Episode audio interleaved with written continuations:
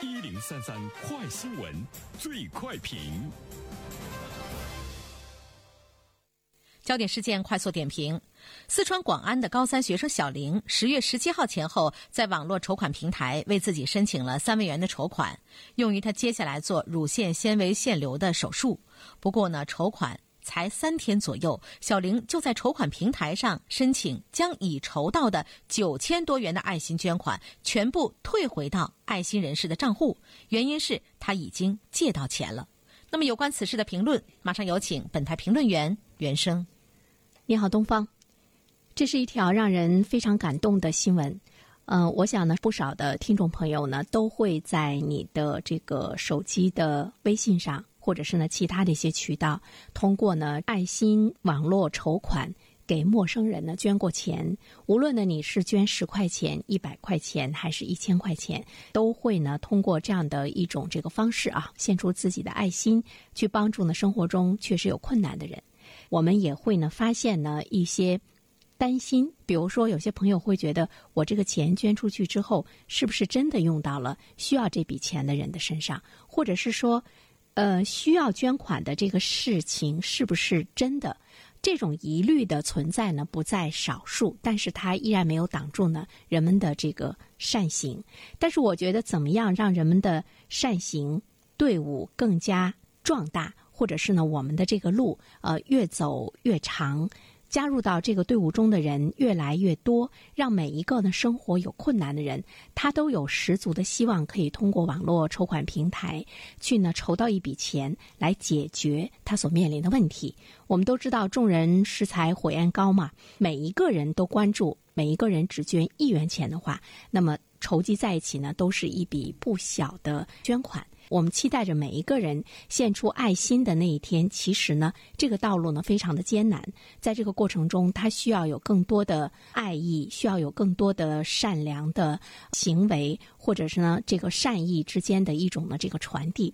那今天我们关注的这条新闻，我觉得它在很大的程度上来说。鼓舞了我们，至少呢，我觉得他鼓舞了我啊。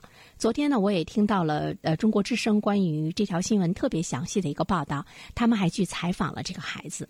这个孩子呢，家在农村。其实呢，他家里特别困难，他爸爸呢是常年卧床，呃，妈妈呢基本上呢也没有呢多少这个劳力，姐姐呢是嫁在了外地，他呢是在上高三，而且他定期呢还要回去呢照顾父母，他得了乳腺呃纤维腺瘤，这个腺瘤呢已经长了有两个，有一个呢已经有拳头大小，他会经常的感觉到疼痛，大夫就说你必须要做手术，可是呢。呃，家徒四壁的家境啊，让他非常的痛苦。他到哪里去找这笔钱？呃，他的妈妈呢是一个农村妇女，但是也听说了网络筹款，就说那我们不妨通过网络筹款，看能不能筹到钱。让他特别吃惊的是呢，就是没有想到的是，呃，这个筹款的信息得到了很多人的这个关注哈。呃，三天呢已经筹到了九千元。他有一个表姐，一下子呢给他借了六千元，说你有什么困难来找我。这个孩子呢是一个特别可爱、特别诚实的孩子。他觉得他已经借到了六千元，他认为他的这个手术呢可能花不了了那么多钱。那在网上已经筹到的九千元，他决定呢是呃退给。给他呢捐款的这些人，当时呢他家里的人还不是非常的这个理解哈，尤其呢是他的父母说，你看家里这么困难，而且呢你这个病到底是不是就能够通过这样的一次手术呢，这个就治好？为什么要把钱一下子呢给退回去？但是这个孩子说，不管怎么样，我是更加坚强，更加呢感恩大家对我的。帮助和爱心，我已经这个感受到了。我要做一个呢感恩社会的人。我现在暂时不需要这笔钱。这样的一个举动，其实呢，它如同一个石子啊，投入到湖中，掀起了涟漪，而且呢，让很多捐款的人呢是震动。大家呢还有更多的这个感动。有一位爱心人士说，他捐了很多款，他第一次看到这个捐款被退回，心里呢会说这是一个好乖的孩子。还有一些人呢看到了这个。呃，捐款被退回到自己账户的时候呢，更加坚定以后呢遇到这样的情况呢，要多多的献出爱心。所以呢，我想说的是，这位高三的学生小林，他的善意的退款，更多的去鼓励人们在献出爱心、献出善意的这条道路上呢，越走越远。呃，本身呢，他已经是一个非常困难的这个家庭出身的孩子。其实他也完全有理由，或者是呢，从道德、从良心的这个角度上来讲呢，这个捐款留下，因为他的这个病情的发展究竟呢会是一个什么样的状况？而且对于像他这样困难的家庭，即便是呢他没有生这个病，大家呢伸出援助之手呢去这个帮助他，也是呢理所应当的。但是他说我筹这个款就是为了治病。那现在我已经借到钱了，我以后可以打工。我可以把这个钱通过我自己的力量呢，我可以呢去再还给别人。所以说，我现在要把这个款呢要给呢退回去。这里面我们看到了一个来自于贫困地区、贫困家庭的一个孩子的一种自强、一种自立啊，而且更重要的呢是他的这种善良和这种。诚信，我们经常说，爱人者人恒爱之，敬人者人恒敬之。那么，这个女孩子的这个举动，其实她更坚定了我们生活中更多的人会呢去做呢这种善良的事情。她让爱心顺其传播，也让爱意呢自然的传递。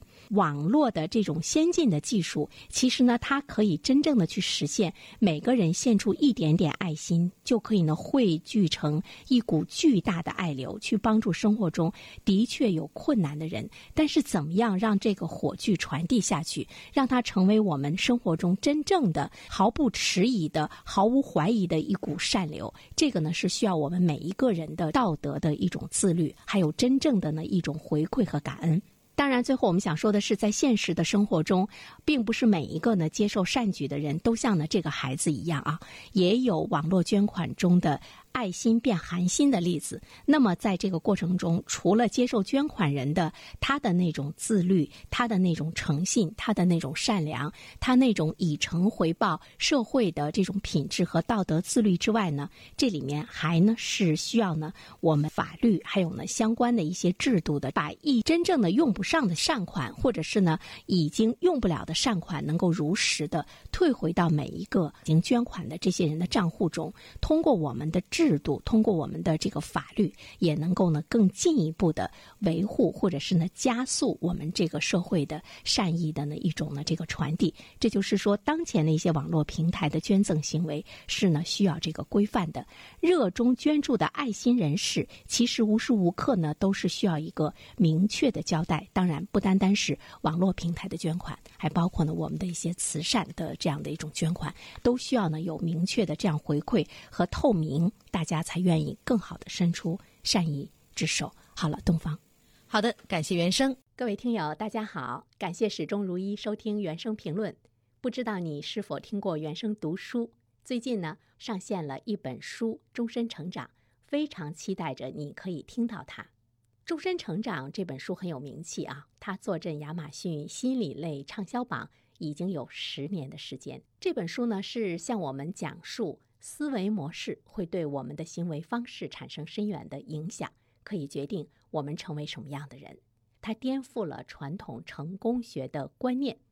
您可以搜索“原生解读终身成长”，就可以听到喽。谢谢你。